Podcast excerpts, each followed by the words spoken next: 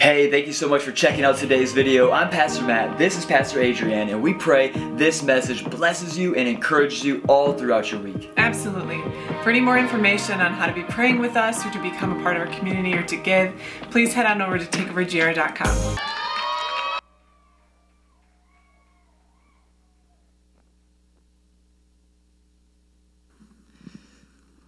Come on, guys.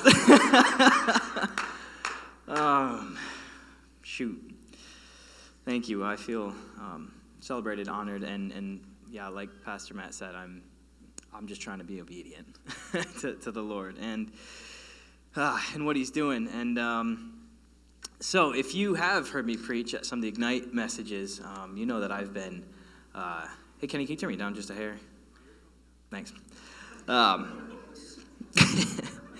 if you've heard me preach before, I um, I've been I've been preaching through a framework of um, how we become more like Jesus. That's kind of the, the, the, the, catchphrase. How we, we become more like Jesus by, et cetera, et cetera. Um, and so today we're going to be looking at another one. Um, and this is one that I didn't think I would actually preach on for years. Like, it's one of those ones that you think like a pastor would be able to, to, to, to preach about at like year six or seven or something. Because um, today we're becoming more like Jesus by or, or through confessing. Anybody get uncomfortable? uh, because I got uncomfortable when, uh, when God put this on my heart back in January. I was like, no, seriously? Like, and it was like a month of back and forth of really like the Lord telling me, no, you're gonna, you're gonna do it. So after we, we wrestled it out, um, I'm here and I'm gonna do it on the, the first time I preach on a Sunday. Let's go. But um, that said, the title of my message today is Serious Christians Confess. Serious Christians Confess. And, and it feels like a hot take, right? Like, whoa, it's a hot take. And, and sadly, it shouldn't be a hot take. This is and should be a regular, known thing for the Christian, and we should be defined by it as somebody who follows Jesus. And so I'm going to be referencing a lot of different passages today. And so we're just going to have a list of them thrown up there um, for you to, to jot down and reference and just keep track along with me. It takes a little too long to just keep going through all the phones or the Bibles or whatever, but you should have your notes out. Obviously, you guys know that we are a note taking church. Um, and so let's dive in. So, confession. Let's get confessional. um, Believe me, though, this is, this is of the utmost importance for, for you, for me, and for us as a church. And we need to tear down some lies and expose the schemes of the enemy today.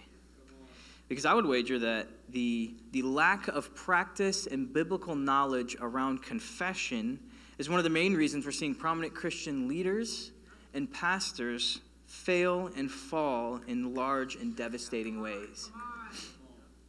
And not only that, it's probably one of the main reasons that the church around us for the past 30 years has been stuck in this, this religiosity or this, this spirit of just doing things the same way that you've done them because that's how we've been doing them, right? Yeah. And finally, I think that there's a fear of confession. That the fear of confession is probably the main reason that you yourself have been stunted in your own growth and relationship with the Lord. But that's a good thing to, to hear this, right? Because if it is that bad, then, then we need to know what the problem is, right? We don't know that there's a good fight to fight if we don't know there's a fight to be had. You know, you don't know something's wrong with your car unless the light comes up on the dash. You know, we don't, uh, we can't get to the prog- progn- or we can't get to the cure without first having the prognosis. So my hope is that by the end of this, you won't be scared of the idea of confessing or of confession, but instead have a hunger to do it. And that's a tall order, I know, but we're going to get, get into it and um, we're going to look at what happens when we, we don't confess, what happens when we do confess, and, and then why it's difficult. Easy enough? All right. So let me just quickly clarify a moment that uh, what I mean when I say confession, because there are actually two types of confession that are found in Scripture. The first one is the confession of your sins, which is the one that makes us all uncomfortable. And then the other is the confession of Jesus Christ as your Lord and Savior, which we all love, on the other hand, right? So, confession by definition means to profess in agreement with. Now, the Greek word for confession is homologeo.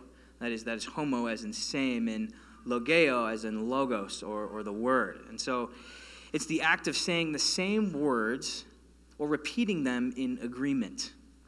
So, for the Christian, when we confess something, we are coming into an agreement with the Lord about it. We're coming into agreement with what Jesus says. We're coming into agreement with what Scripture says, and we're coming into agreement with what the Holy Spirit is still saying. So, confession is coming into agreement with what God says. Now, mind you, it's not the other way around. It's not God coming into agreement with what you say, it's you coming into agreement with God, right? Just want to say that because we tend to flip flop those things every now and then. So, the first type of confession is confession of Jesus as Lord and Savior. And I'm only going to spend a moment talking about this one because I'm here to talk about confession of your sins, but this is worth clarifying.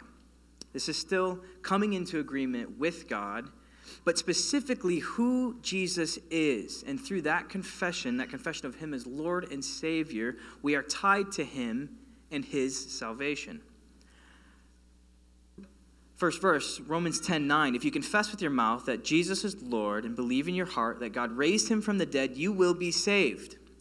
For with the heart one believes and is justified, and with the mouth one confesses and is saved.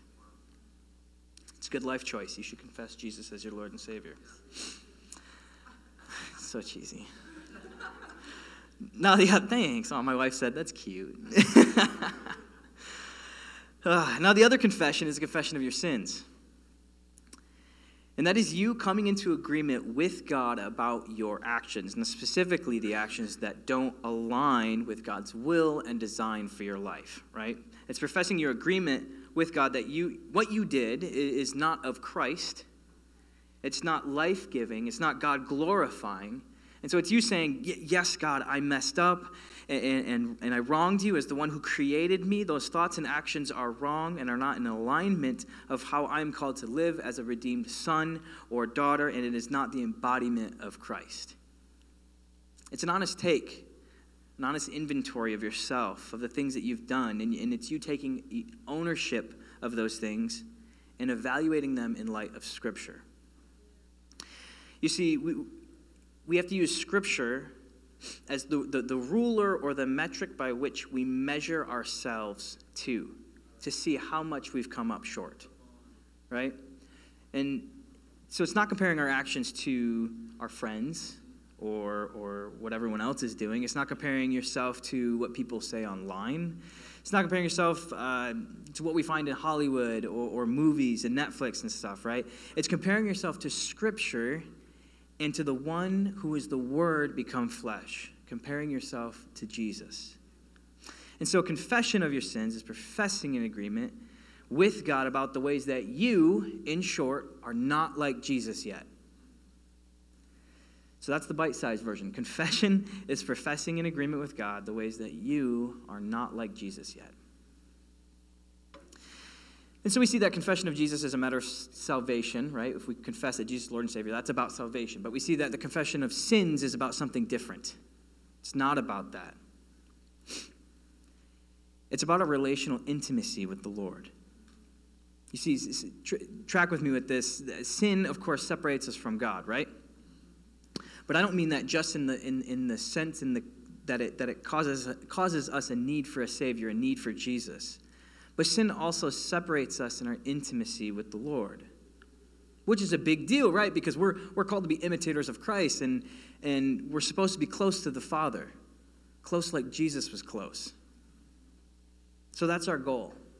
Our goal of confessing our sin is that it will be the fast track for us to get back to the right road, the right path, the right relationship. So, what happens when we don't confess? Um, my, my question actually is, is what's our problem with talking about our sin? Why is it, why is it uncomfortable? Why is it so difficult?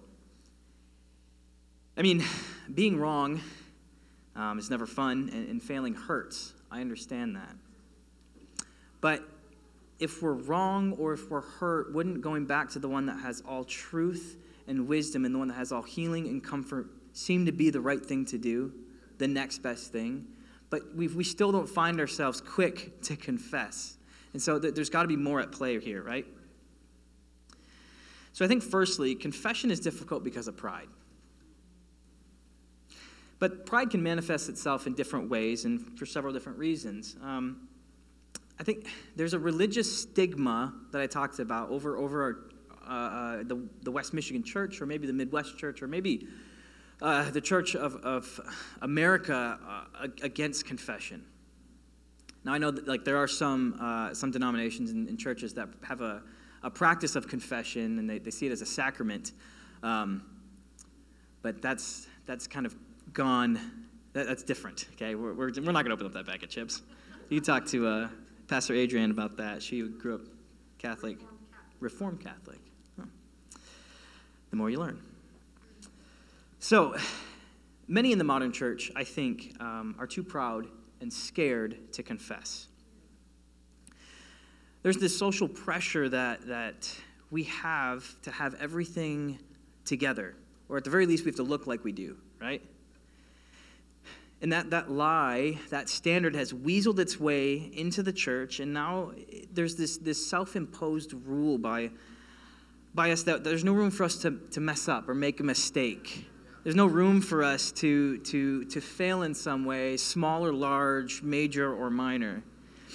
And it would appear, sadly, that in, in many Christian circles, that the grace and mercy for a failure seems to come secondary to the, to, to the judgment and consequences. Now, don't misread me or mis, mishear this that I'm not saying that we sh- there shouldn't be consequences and that we should just be all loves and just accept people the, the way they are and where they're at. There's a way to have grace and mercy in the rebuke. And we should love someone too much to leave them the way they are. We're here to love them to Jesus, and, and Jesus doesn't leave people the way they are, right? So we feel this intense pressure, right, to save face, to keep it all together. If you've ever been in, in any um, mentorship position, if, if you've ever been in any pastoral or ministry position, you know the weight that, or, or a parent even, right? Like that you have to look like you have it all together. You can't appear vulnerable. We feel this weight, and confession would burst that bubble. And everyone knowing that you don't have everything together would be the worst possible thing. well, I've got news for us, for you that nobody's got it all together. I'm not buying it, right? I'm not buying it because it's not what the gospel says. For all have fallen short of the glory of God. And so it doesn't matter how curated or nice your Instagram looks, somebody else's Instagram looks. It's not, it doesn't matter what kind of car they drive or you drive or how happy uh, uh, their marriage looks or their family is or even how, how spiritually on fire that person is. Nobody's got it all together. We're all broken, and we all have sinned. Besides, you shouldn't be comparing yourself to those things either. Remember, we compare ourselves to Jesus. So it should always be something you're working on and growing in, right? Let me say it again. There should always be something you're working on and growing in.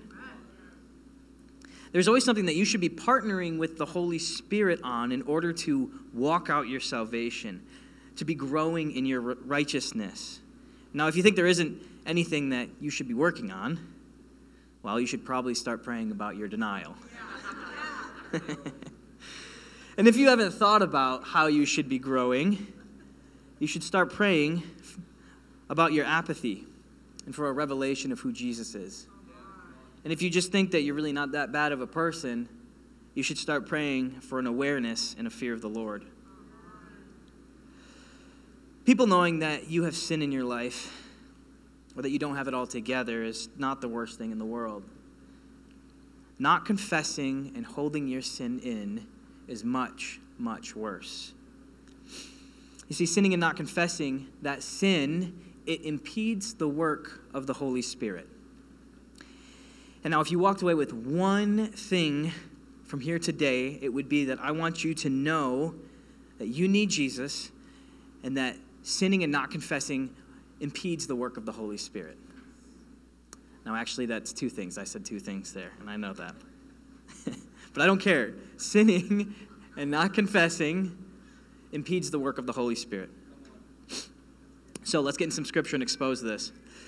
Two verses from Paul's writings. The first in his letter to Ephesians about grieving the Holy Spirit, Ephesians 4 29 through 30. It says this Do not let any unwholesome talk come out of your mouths, but only what is helpful for building others up according to their needs, that it may benefit those who listen. And do not grieve the Holy Spirit of God, with whom you were sealed for the day of redemption.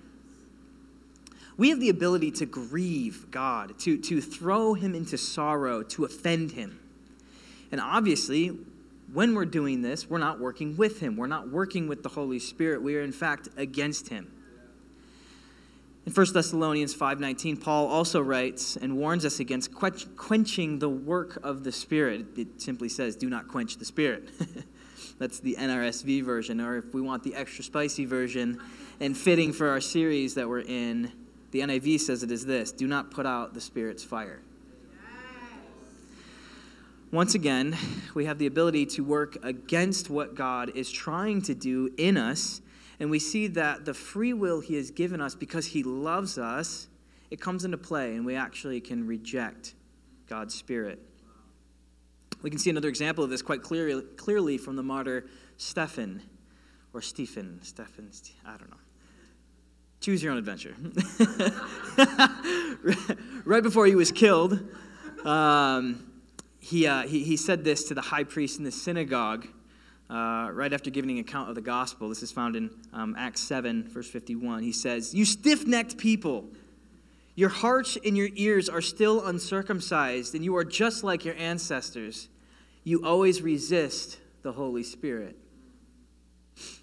Not really surprisingly, that ticked off the high priest.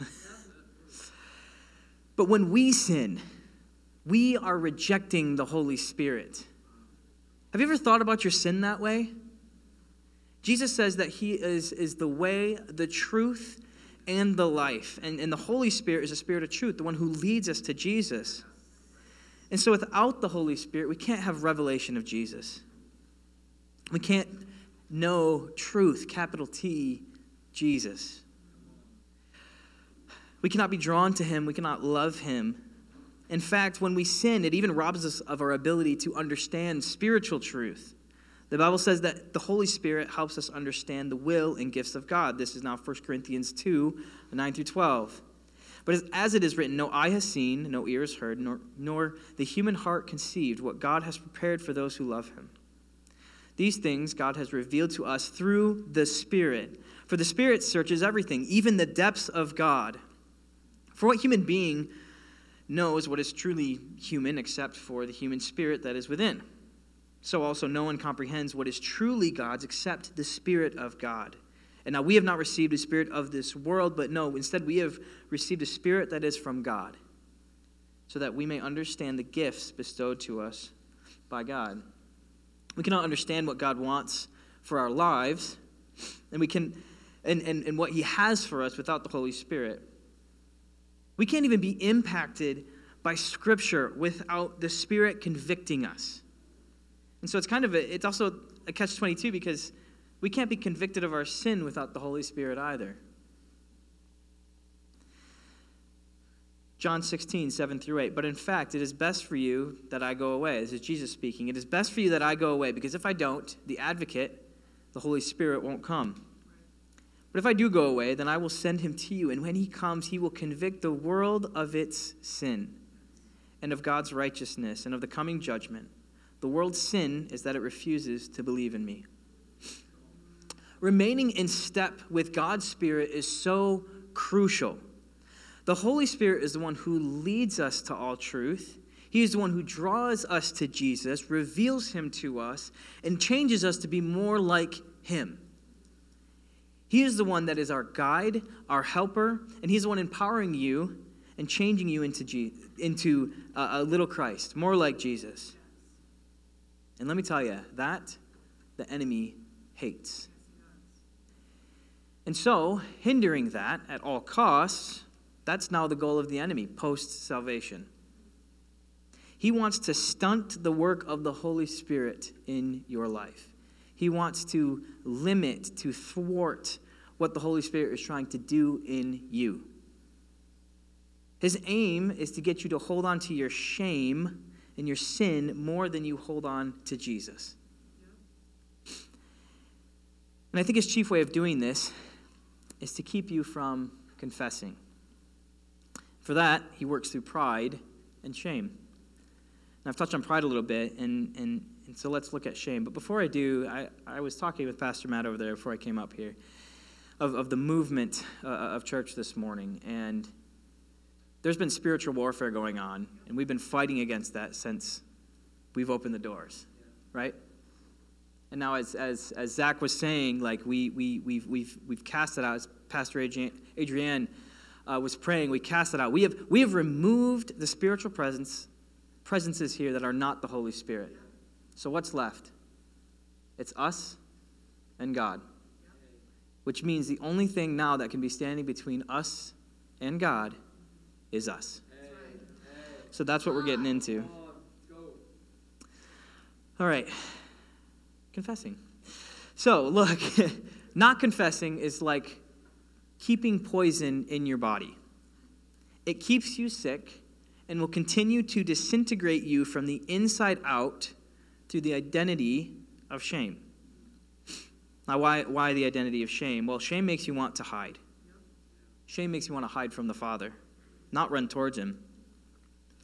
Look at the first sin with Adam and Eve. It says that at that moment their eyes were opened and they suddenly felt shame at their nakedness.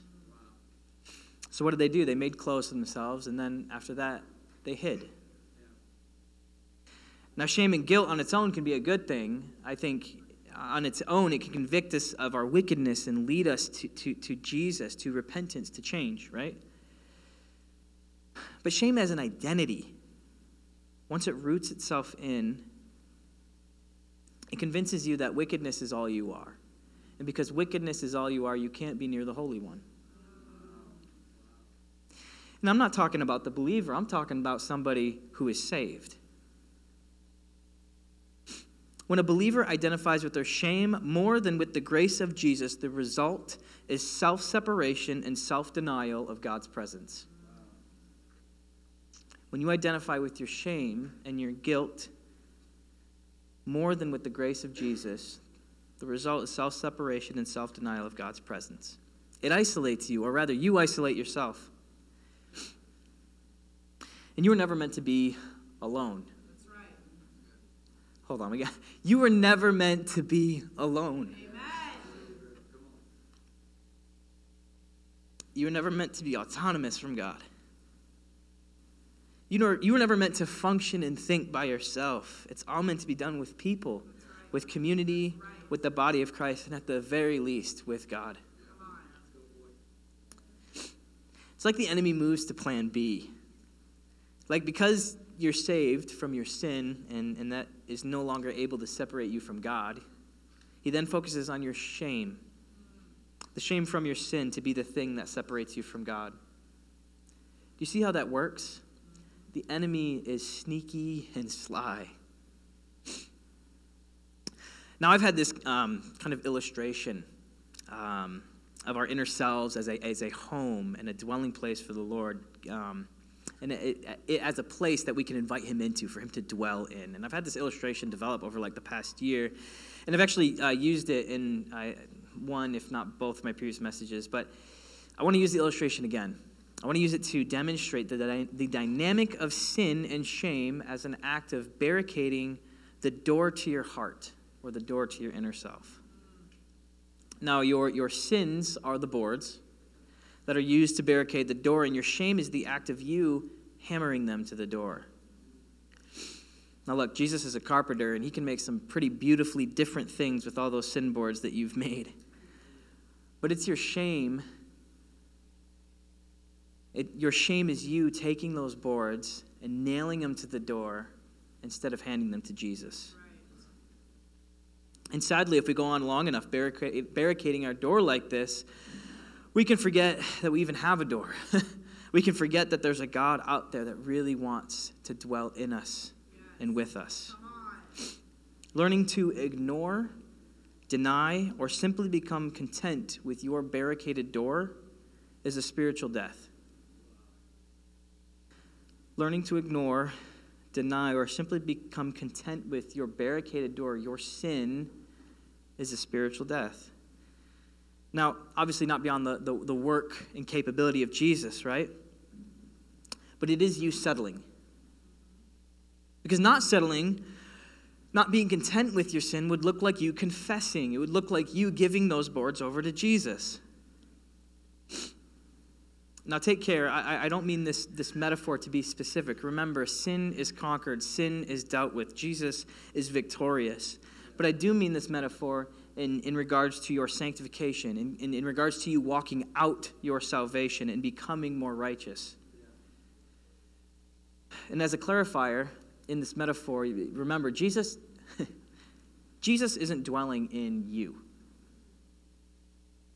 Jesus is a man in heaven, seated at the right hand of the Father. His Spirit is the one who is in you, dwelling in you, at your front door, asking to come in. And so, sinning and not confessing or not coming into agreement with God about it, that impedes, limits, hinders the work of the Holy Spirit. It hinders him from coming through that door. And when we don't confess, we are trading that regenerative work of the Spirit for in, in an intimacy with the Father. We're trading that for our sin and our shame. We're like the prodigal son that chooses to sit and wallow in the mud with the pigs instead of going home. You are meant to have the Holy Spirit living, dwelling, and residing in you. You are meant to have the Holy Spirit doing a good work in you. But we have the ability to hinder that. That's because our God truly loves us and He gave us a free will to choose Him, which in effect also gives us the opportunity not to choose Him and to hold Him at arm's length. And so now holding Him at arm's length is the enemy's goal. So that's what happens when we don't confess. So, what about when we do? I just said that confessing your sin isn't about your salvation, right? So, why are we called to do it regularly? And it's, it's about intimacy with the Lord, but we can, we can add a little bit to this. Let's look at John 13, 5 through 11. So, he, Jesus, got up from the table. He took off his robe, wrapped a towel around his waist, and poured water into a basin then he began to wash the disciples' feet, drying them with the towel around that he had around him. And when Jesus came to Simon Peter, Peter said to him, Lord, are, are you going to wash my feet? And Jesus replied, You don't understand now what I'm doing, but someday you will. No, Peter protested, You will never wash my feet. And Jesus replied, Unless I wash you, you won't belong to me. So Simon Peter exclaimed, then, then wash my hands and my head as well, Lord, not, not just my feet. And Jesus replied, A person who has bathed all over does not need to wash, except for the feet, to be entirely clean. And you disciples are clean, but not all of you, for Jesus knew who would betray him. That is what meant when he, meant when he said, Not all of you are clean. The, the one who is bathed, the one who is washed in the blood of the Lamb, is saved. And once saved, always saved. But just because you've been cleansed you've, and you've been made new doesn't mean you won't be dumb and dirty yourself again. Right. but our actions can't nullify the actions of Jesus, it can't void the work of the cross. We need to be we don't we need not be saved in entirety again. It's only the feet that have been dirtied. Jesus is teaching us the need for daily confession and coming clean before the Lord. Yes. That's a good pun. Coming clean before the Lord. Confession of your sins is a matter of aligning yourself with God again, of coming into an agreement with your actions and seeing it the way that God sees it. Another scripture to inform us of what confession is for 1 John 1 6 through 10. If we claim to have fellowship with him, and yet we walk in the darkness, we lie and we do not live out the truth. But if we walk in the light as he, Jesus, is in the light, we have fellowship with one another, with him. And the blood of Jesus, his son, purifies us from all sin. If we claim to be without sin, we are deceiving ourselves. and the truth is not in us. If we confess our sins, though, He is faithful and, and just, and He will forgive us of our sins and purify us from all unrighteousness. If we claim we have not sinned, we make Him, Jesus, out to be a liar, and His word is not in us. And so, confession is for purifying. Confession is for you to get better. Confession is for you to become more holy and to become more righteous to become more like Jesus. This is why it's good news. Other translations use the word cleanse instead of purify. Confession cleans. Confession cleans confession cleans your ears so that you can hear. Confession cleans your eyes so you can see what God is doing in your life. Confession cleans your mouth so you can speak his words. Confession opens the door so that the Holy Spirit can come in and start cleaning you up. When we confess our sin, it removes that temporary barrier that has been placed between you and God. And now, in this way, that once that barrier is gone, the Holy Spirit can work in a proper manner. It's a manner without restrictions or limitations or even time limits set up by you. When we confess and are in agreement with God about our actions, about our sin, it's like an all access pass for the Holy Spirit to do his thing. And with all that access, he will begin teaching and revealing more to you. He will reveal more of Jesus to you, more of God's will for you, and even more of those sin boards that you were hiding in the closet over there. He'll even reveal boards that have become a part of you that you didn't even know about. You see, confession is, is, is our daily tool in our spiritual tool belt we have in order to take thoughts captive. It's a partnership with the Holy Spirit that as He reveals sins in your life, you can then confess them and be done with them. Now, if, if you as a burning one sins, it's like throwing water on the fire, it quenches it.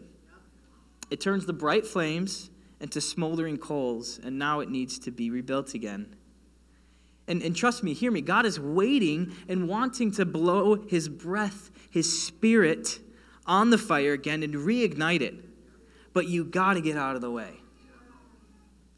Confessing your sins is you getting out of the way. It's you handing those boards over to Jesus and reopening the door. So that's what we're going to do today. Worship team, um, if you could come up, I'm going to need help with this. As they're coming up, I have another quick illustration that um, I actually had talking with, uh, with Kyle um, after Sons of Thunder on Wednesday.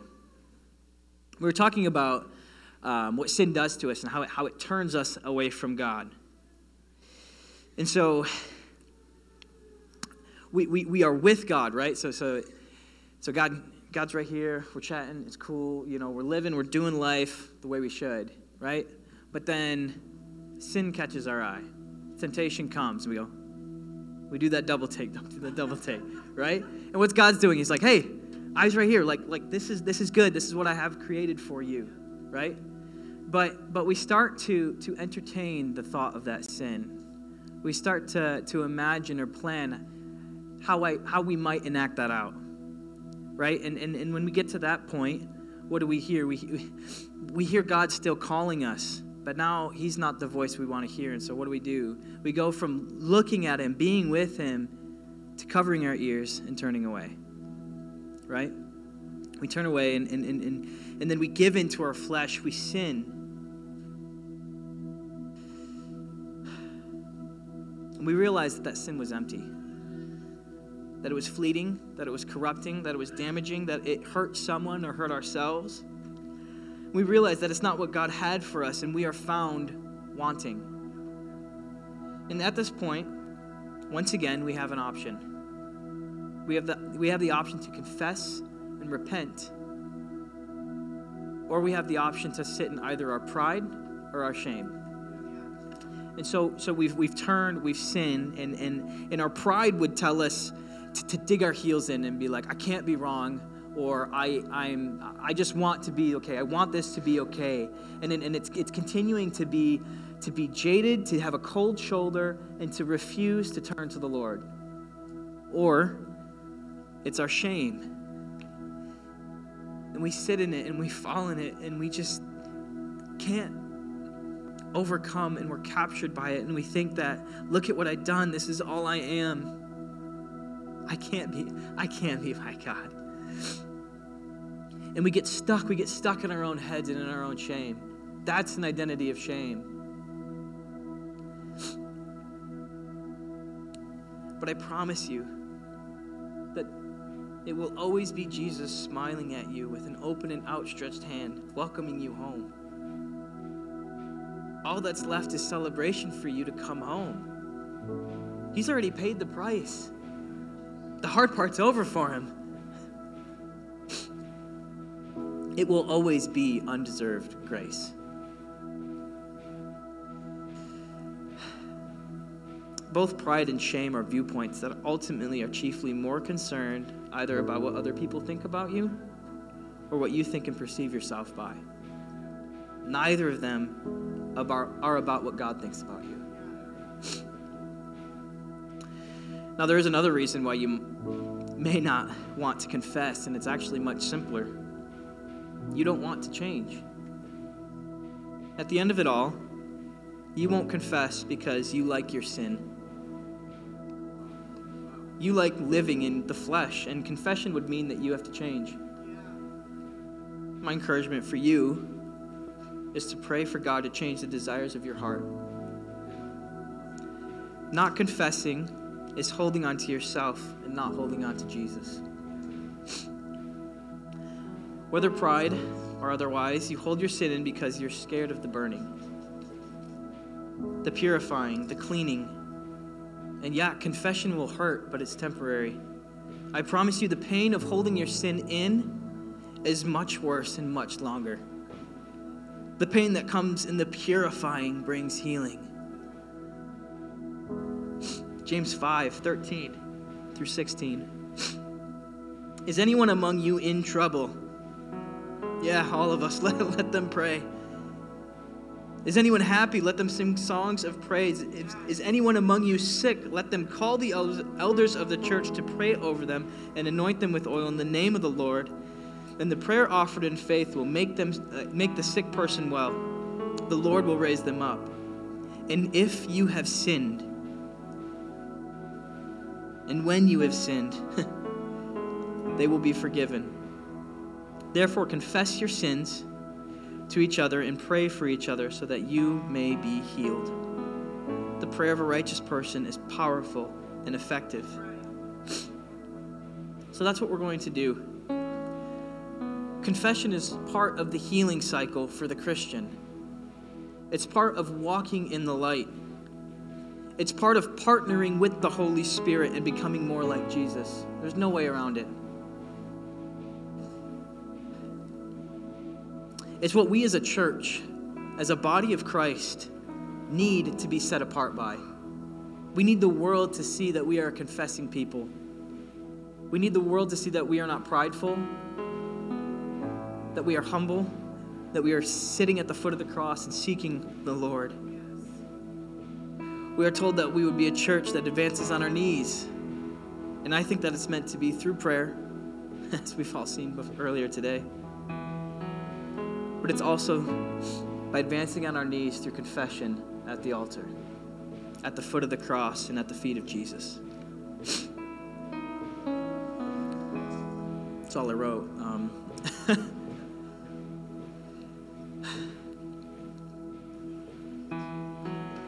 So I'm going to, to pray.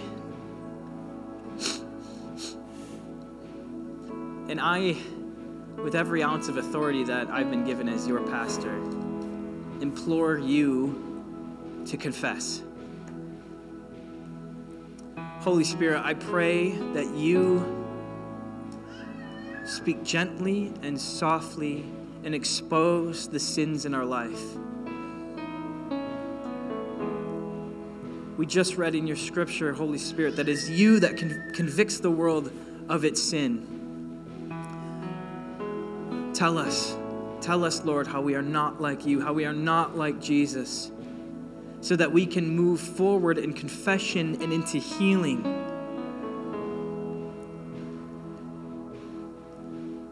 There should always be something you're working on something you're growing in, something that the Holy Spirit is partnering you with, something that, that He is cleaning on the inside of you. But you have a role to play, you have a part to play, and that's great because when we move, God loves to come alongside people who are moving, who are seeking Him, who have a humble and contrite heart, who say, Lord, this is, this is my sin. But I know who you are, Jesus, and I know that you are victorious, and I know that I can share that. So, in your name, Jesus, I accept the healing that is brought. Come, Holy Spirit. Come. Take these, these, these boards of sin that I keep creating, take them, take them to Jesus, give them to Him, instead teach me how to live, teach me how to love.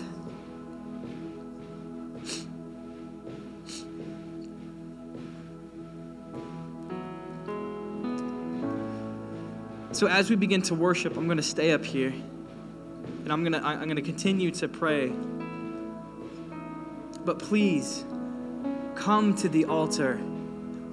And it doesn't have to be right here in front of stage. This this building anywhere in here is a place that you can get on your knees, that you can confess, that you can come to know the Lord, that you can find healing here today. As I said, the only thing between you and the Lord now is you. So come, we're all broken. We've all got sin. We all are called to lay it down and let it go. Can you imagine if, if, if, if when Jesus was traded for Barabbas, that Barabbas was like, No, I'll keep my chains and stay here. I don't want to walk in freedom. That's us when we don't confess our sin, when we don't give it to the Lord. We're not letting Jesus do what he even came to do. He came for you to have freedom and to have healing.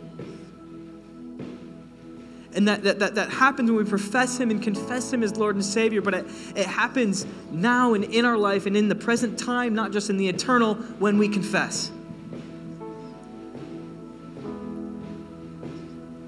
It's only good. And I know it's scary. I, I, I know that you're, you're, you're scared to, to, to talk to the Lord. And it might not even be because of Him, it might be because of the person you've also sinned against.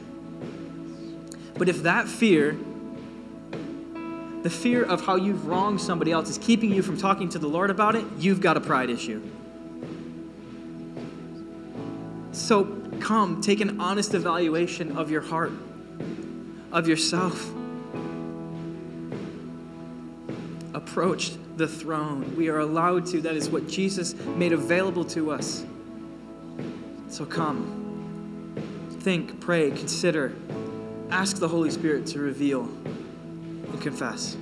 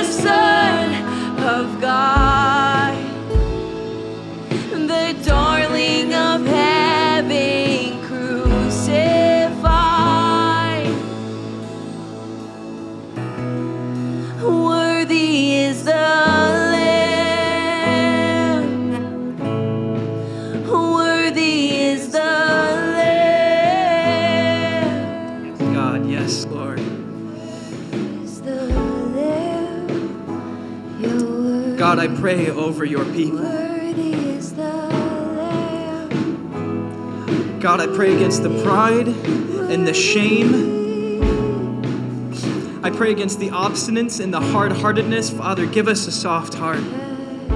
Take our heart of stone and give us a heart of flesh again. Breathe new life into these dry bones, Father. Thank you, thank you. Listen, there is no sin that you have done that has not already been done by somebody else. That Jesus has not seen coming, that Jesus thought is outside of his ability to heal. None of that, none of what you've done or what you are going to do is beyond the work of the cross.